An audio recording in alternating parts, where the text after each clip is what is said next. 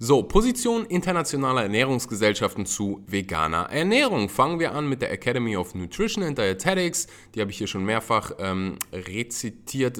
Ist die größte Fachgesellschaft für Ernährung.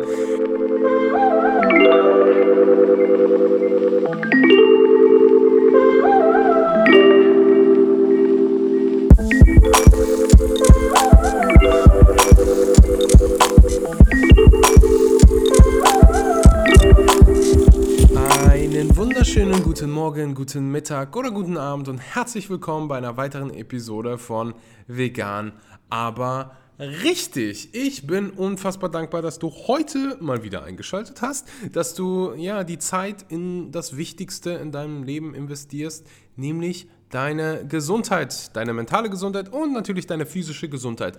Heute gibt es ein wunderbares Q&A über die vegane Ernährung. Wir sprechen unter anderem über Soja, über Omega-3, über Cholesterin, über vegane Anfänger und es gibt einen wunderbaren Artikel, den einer von euch mir zugeschickt hat, von der Welt, also welt.de. Ich glaube, das ist ich persönlich lese keine Zeitungen oder irgendwelche Nachrichten, aber wenn ich das richtig in Erinnerung habe, ist das was Größeres.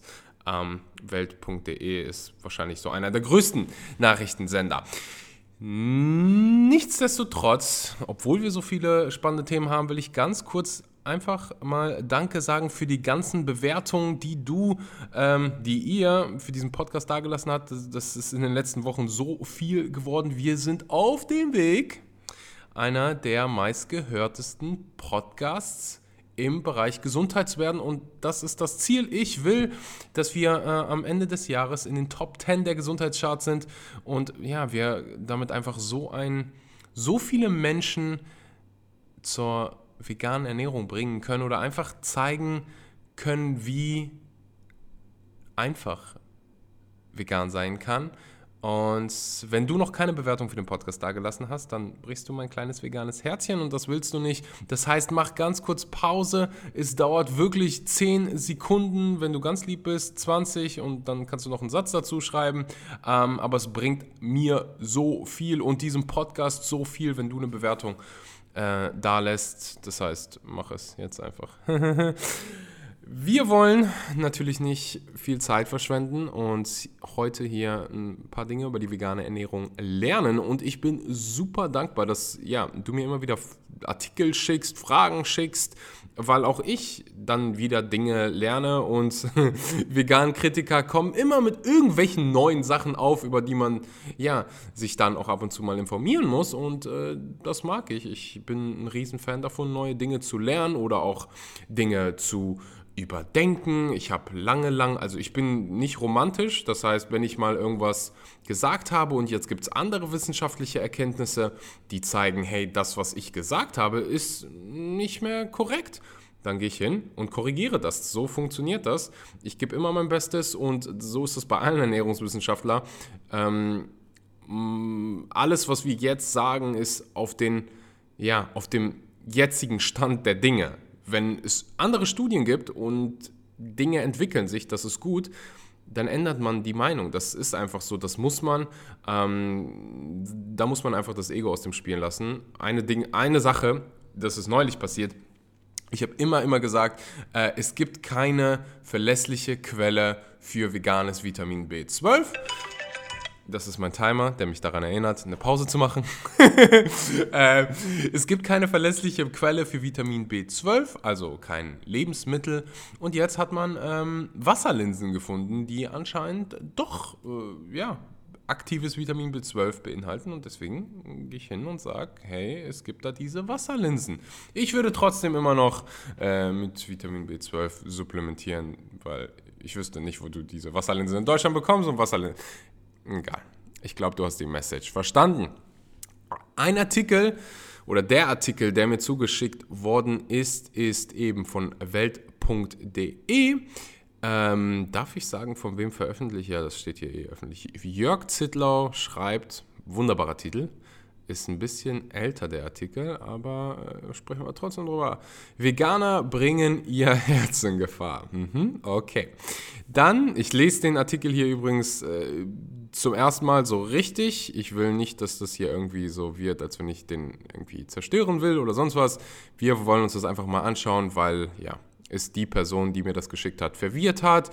Und das passiert ganz, ganz oft. Also wenn irgendjemand mal so ein Reaktionsvideo macht oder ich so ein Reaktionsvideo mache, dann einfach nur, weil es ja Menschen verwirrt und ich helfen will. Dann wollen wir mal gucken, was hier so steht. Vegane Ernährung erhöht die Gefahr für Herzkrankheiten. Das ist eine sehr interessante Aussage, weil es gegen den Konsens der Ernährungswissenschaftler geht. Aber gucken wir uns das mal an. So, wie auch immer, Vegetarismus liegt zweifelsohne im Trend. Da hat er recht. In Deutschland essen mindestens 1 Million Erwachsene kein Fleisch. Knapp jeder 10. von ihnen verzichtet sogar auf Milch und Eier. Das nennt man dann vegan. Der Streit darüber, ob diese Kostform wirklich gesünder ist, ebbt nicht ab. Wissenschaftliche Studien liefern nun neue Daten zur Diskussion. Ganz kurze Grätsche. Das höre ich immer wieder, dass es so einen Kampf gibt darum, dass vegan funktionieren kann, dass vegan gesund ist. Aber dem ist nicht so. Ich lese hier gerade, ich suche die mal eben raus, Aussagen der größten Fachgesellschaften dieser Welt zum Thema vegane Ernährung. Und ich will hier nicht meine persönliche Meinung irgendwie immer kundgeben, sondern einfach mal vorlesen, was die dazu sagen. So, Position internationaler Ernährungsgesellschaften zu veganer Ernährung. Fangen wir an mit der Academy of Nutrition and Dietetics. Die habe ich hier schon mehrfach rezitiert. Ist die größte Fachgesellschaft für Ernährung. Es ist die Position der Academy of Nutrition and Dietetics, dass eine gut geplante vegetarische Ernährung inklusive einer veganen Ernährung gesund und bedarfsgerecht ist und womöglich gesundheitliche Vorteile in der Prävention und Therapie einiger Erkrankungen bieten könnte. Die Ernährungsweisen sind angemessen, ganz, ganz wichtig, für alle Lebensabschnitte inklusive der Schwangerschaft, Stillzeit, dem Säuglings-, Kindes- und Jugendalter sowie für Senioren und Athleten. Wenn ich das hier in meine eigenen Worte packen darf, vegan funktioniert für Kinder, für Jugendliche, für Senioren, für alte Menschen und für Athleten. Und du kannst vegan alle deine Nährstoffe decken, wenn du es, und das sagen sie auch, gut planst, wenn du es richtig machst. Denn vegan ist eine Sache, also sich vegan zu ernähren ist die eine Sache, sich vegan gesund und vollwertig zu ernähren ist die andere. So, eine kanadische Fachgesellschaft, warum kann ich das Wort hier nicht aussprechen? Eine gesunde, also die Fachgesellschaft in Kanada, Dietitians of Canada. Eine gesunde vegane Ernährung bietet viele gesundheitliche Vorteile wie geringere Raten an Adipositas, Herzerkrankungen, Bluthochdruck, 1000 weitere Krankheiten, Typ 2, Diabetes und einige Krebsarten. Eine gesunde vegane Ernährung kann den menschlichen Nährstoffbedarf in jeder Phase des Lebens inklusive der Schwangerschaft, der Stillzeit und des Seniorenalters decken. Genau das Gleiche, wie wir gerade gehört haben. Australien sagt dasselbe. Gibt es da irgendwas Neues? Solange sie auch... Okay, das finde ich interessant. Also, National Health and Medical Research Council of Australia. Adäquat geplante vegetarische Ernährungsformen inklusive veganer Ernährungsweisen sind gesund und bedarfsdeckend. Gut geplante vegetarische Kostformen sind für Menschen in jeder Lebensphase angemessen. Menschen, welche einer veganen Ernährung folgen, können ihren Nährstoffbedarf decken, solange sie auch ihren Kalorienbedarf decken und eine angemessene Vielfalt an pflanzlichen Lebensmitteln über den Tag verteilt konsumieren. Danke dafür. Australien, stimme ich 100% zu. So, ganz, ganz wichtig, dass man den Kalorienbedarf deckt. Last but not least, weil es so schön ist, unsere englischen Freunde, die ich glaube in einem Tag die EU verlassen, wenn ich das richtig mitbekommen habe. Ich gucke keine Nachrichten oder irgendwas. Wenn ich ehrlich bin, interessiert mich auch überhaupt nicht. Eine gut geplante, ausgewogene vegetarische oder vegane Ernährung kann ernährungsphysiologisch angemessen sein. Studien mit vegetarischen und veganen Kindern aus Großbritannien haben gezeigt, dass ihr Wachstum und ihre Entwicklung im Normbereich lagen. Surprise, surprise. Also, das Ganze hier habe ich jetzt gemacht, um einfach mal so zu zeigen, was so der Konsens ist. Also, es gibt keinen Streit mehr darüber, dass vegane Ernährung funktioniert. Es gibt keinen Streit mehr darüber, dass wir mehr pflanzliche und weniger tierische Produkte essen sollten. Das ist das, was die meisten sagen. Es gibt da ein paar Ausnahmen, die andere Dinge behaupten, aber es gibt auch noch Leute, die sagen, es gibt keinen Klimawandel. So, aber der größte Teil sagt, es gibt Klimawandel, der größte Teil sagt, vegane Ernährung funktioniert. Und das ist das, was die Studien sagen. Und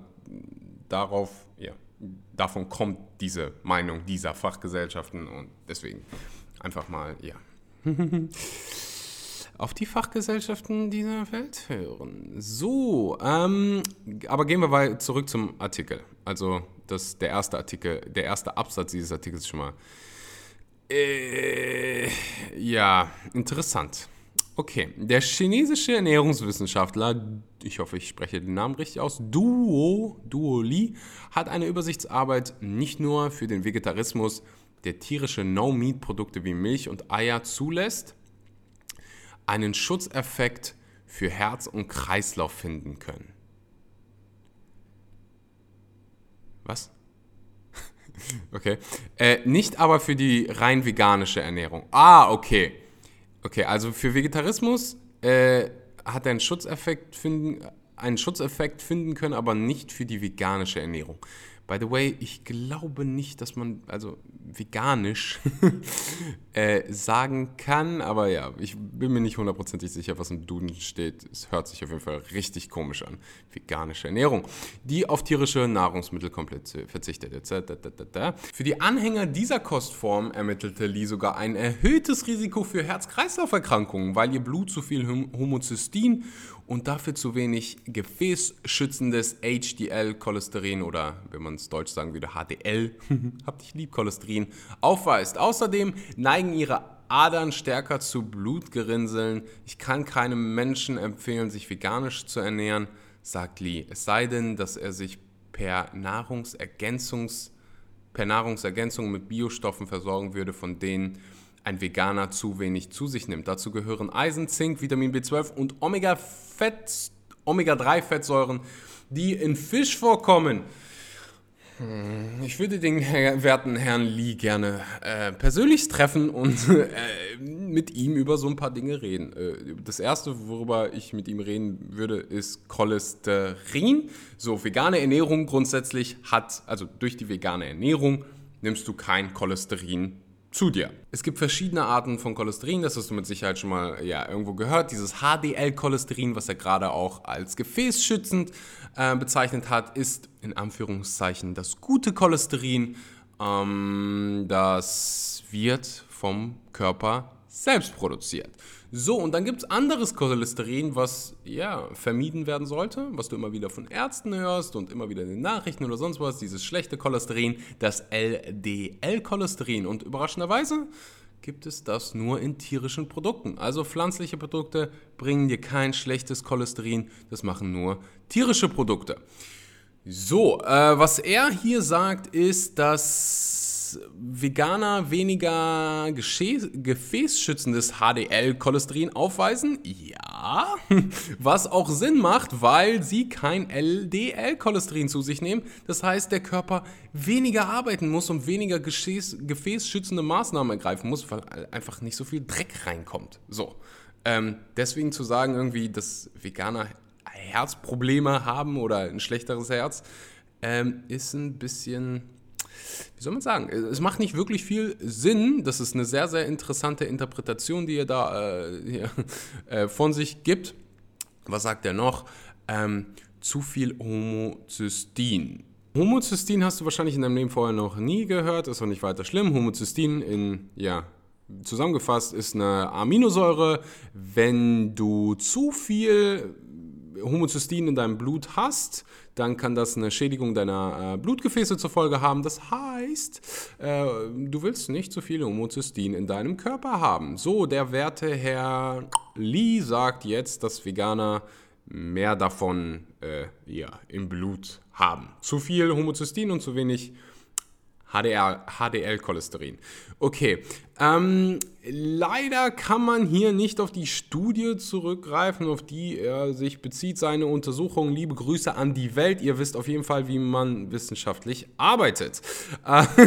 Oder ja, natürlich keine Generalisierung hier, aber ich fände es einfach cool, wenn man solche Behauptungen in einer der größten Zeitungen, was weiß ich, Online-Nachrichtenagenturen dieser Welt, Deutschlands packt, dann sollte man das Ganze auch ein bisschen intelligent machen, finde ich. Aber ja, genug Kritik hier.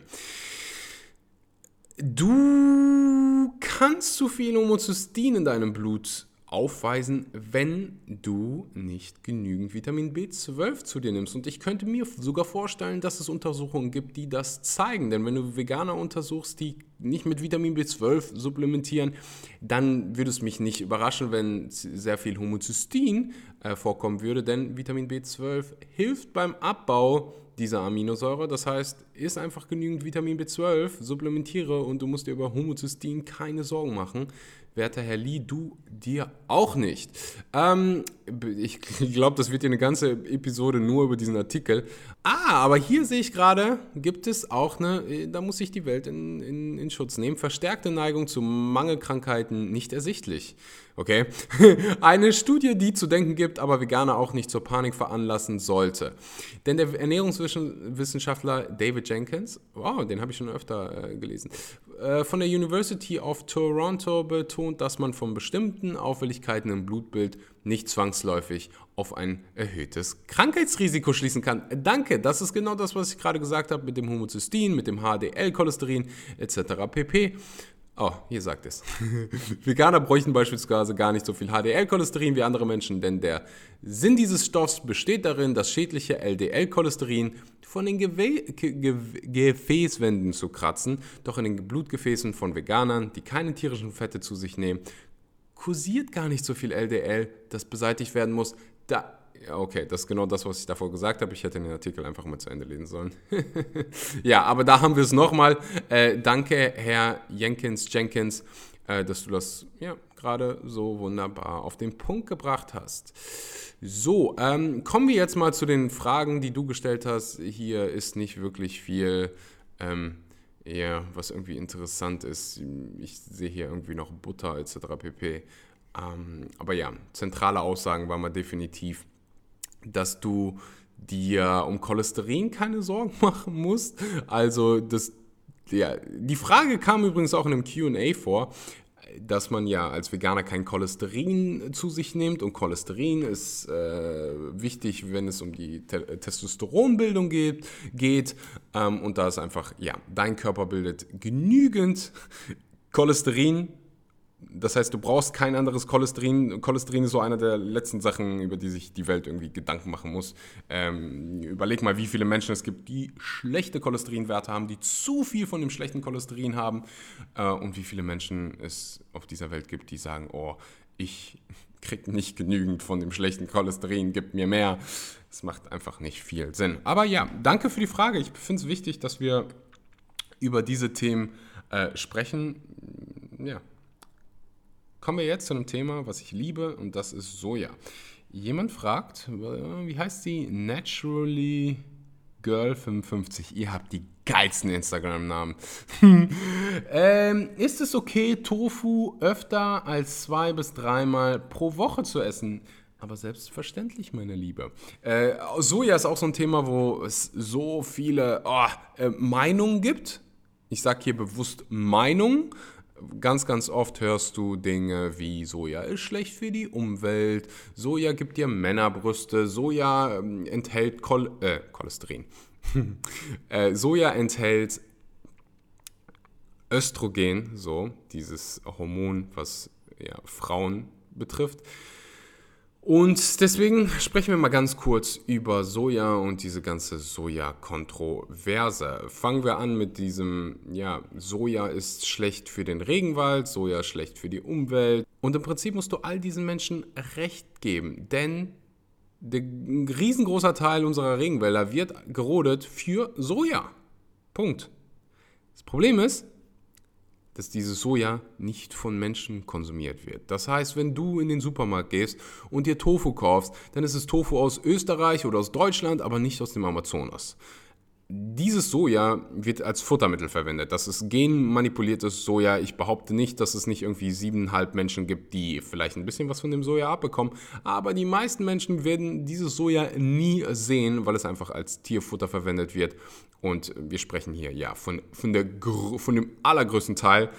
Ich bin mir sicher, es ist mehr als 90%. Das andere wird für Pflanzenöl mit Sicherheit ein bisschen verwendet, für wie sagt man auf Deutsch, Benzin und Co.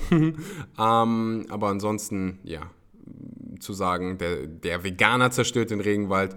Nee, alle, die Fleisch essen, zerstören den Regenwald. Das war jetzt eine harte Aussage, aber ja, manchmal braucht man diese Hard-to-Swallow-Pills, weil das ist so. Also das heißt, wenn du tierische Produkte kaufst, dann kaufst du im Prinzip auch das Soja mit, dass die Tiere essen.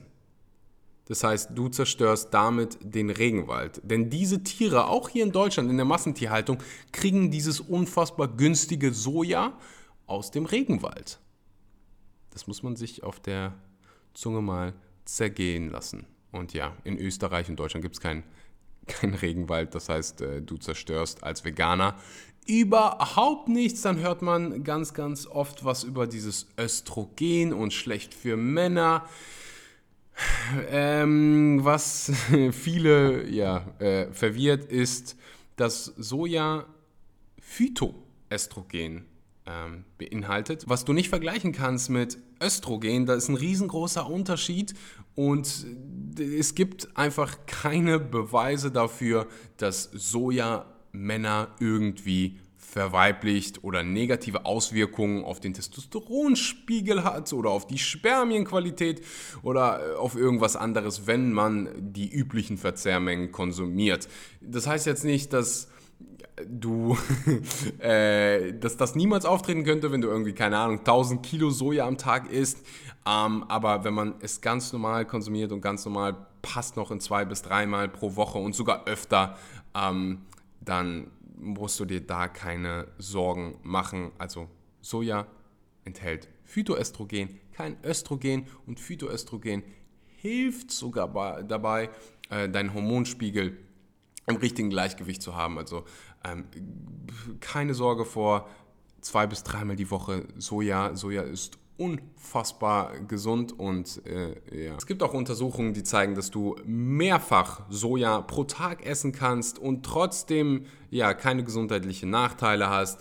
Es gibt ein wunderbares Experiment von einem Freund von mir, der hat tonnenweise Soja, ich weiß nicht, wie viel es war. Da gibt es ein YouTube-Video darüber, wenn du einfach mal eingibst, Brian Turner, Soy Experiment, dann wirst du es sehen, der hat tonnenweise Soja tagelang, monatelang, ich glaube, es waren ein Monat oder 2 gegessen und hat vorher und nachher seine Blutwerte gezeigt oder messen lassen. Und wie du dir sicher vorstellen kannst, ist nichts Negatives passiert. Er hat sogar mehr, der Testosteronspiegel war höher. Von da an, liebe Grüße an alle Soja-Hater. So, dann kommen wir zur nächsten Frage. Die Frage lautet, kann ich genügend Omega-3 zu mir nehmen, wenn ich Hanfsamen konsumiere? Also grundsätzlich beinhalten Hanfsamen Omega-3-Fettsäuren. Das Ding mit Omega-3 ist, du kannst definitiv, wenn du es gut planst, genügend Omega-3 durch eine vegane Ernährung zu dir nehmen. Wenn du Leinsamen isst, wenn du Hanfsamen isst und wenn deine Umwandlungsrate passt und diese Umwandlungsrate von der Fettsäure ALA, das ist das, was du in Leinsamen findest, in Hanfsamen findest, zu den Fettsäuren EPA und DHA kann variieren. Ich wiederhole das nochmal, weil für jeden, der das zum ersten Mal hört, wird das verwirrend sein. Also, wenn du Leinsamen isst, Hanfsamen isst, dann nimmst du die Fettsäure ALA zu dir.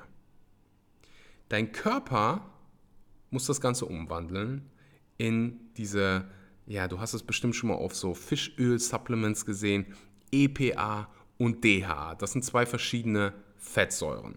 So, die sind unheimlich wichtig, darüber brauchen wir nicht zu diskutieren. Für dein Gehirn, für deine Herzfunktion, für deine Haut.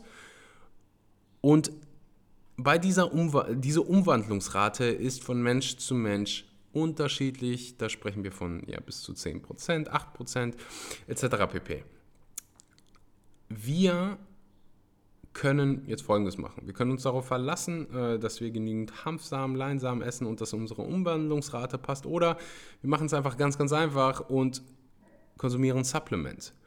Was ganz, ganz wichtig zu verstehen ist, dass Fisch nicht die Ursprungsquelle von von EPA und DHA ist, nämlich Algen. Also Algen ist der Ursprung oder Algen sind der Ursprung von diesen Fettsäuren. Der Fisch ist die Algen und dadurch akkumuliert sich Omega-3 bzw. die Fettsäuren EPA und DHA. Wir essen dann den Fisch und nehmen dadurch die Fettsäuren zu uns.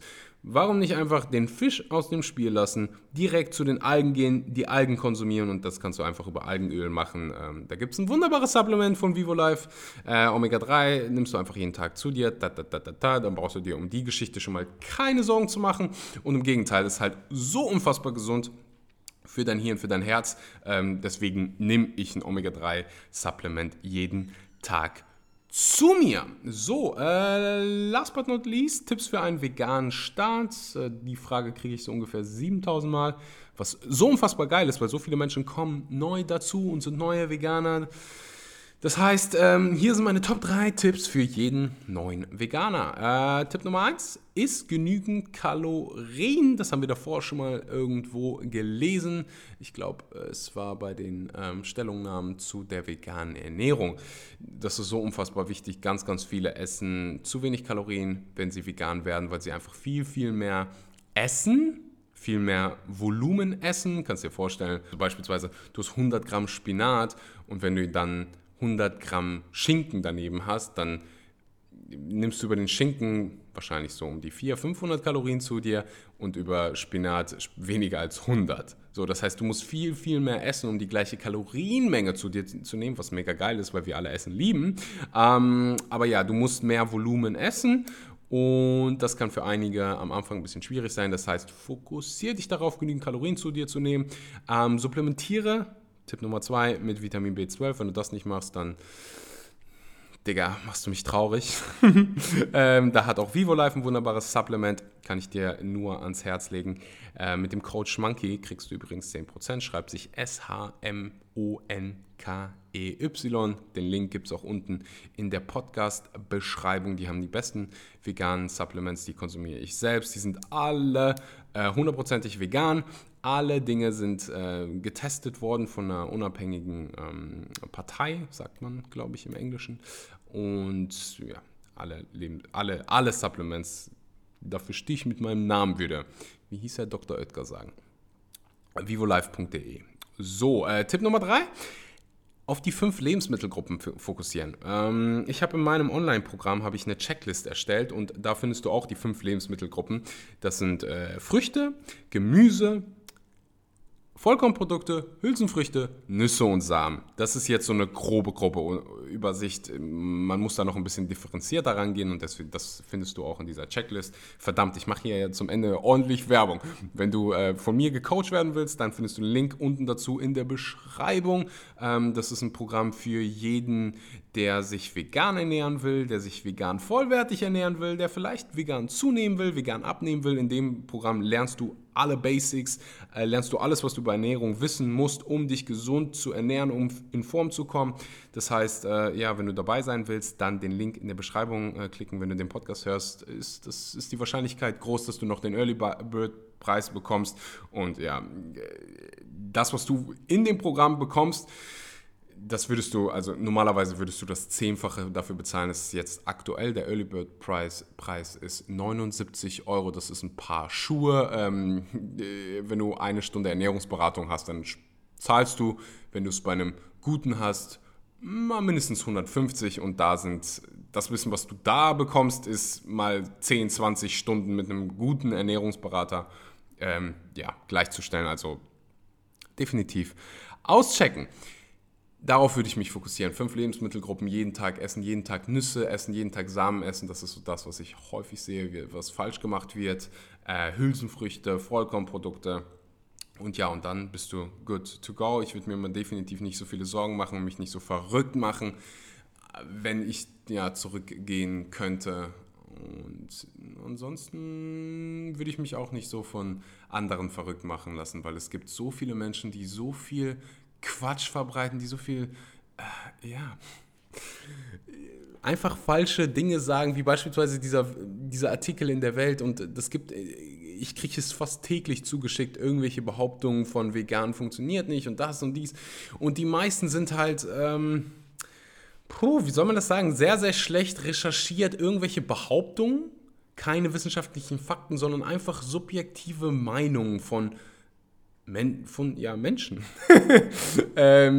Und ja, deswegen wird es auch in Zukunft so ein paar Reaktionspodcasts geben. Ich überlege gerade, ob ich einen veganen YouTube oder einen deutschsprachigen YouTube-Channel eröffne. Ich habe ja schon einen englischsprachigen, aber ja, immer wieder sehe ich diese Videos und das bricht mein kleines veganes Herz zu sehen, wie viele Menschen einfach Unsinn über vegane Ernährung erzählen und Menschen verunsichern. Und ja, schick sie einfach in der Zukunft zu mir, zu meinem Podcast oder zu meinem Instagram, wie auch immer, und ich kümmere mich drum. Ich danke dir fürs Zuhören. Ich danke dir für das Teilen dieses Podcasts. Wenn du das irgendwie bei Instagram, in deinem WhatsApp-Status, auf Facebook mit deinen Nachbarn teilst, dann bedeutet mir das eine Menge. Das ist, ja, wie ich mehr Menschen erreichen kann, wie wir mehr Menschen erreichen können. Und wenn du das tust, würde mir das eine Menge bedeuten. Vergiss nicht, mich zu taggen, damit ich auch Danke sagen kann. Und ich wünsche dir eine wunderbare Woche, Monat, ein wunderbares Jahr 2020. Wir hören uns bei der nächsten Episode. Bis dann. Ciao, ciao.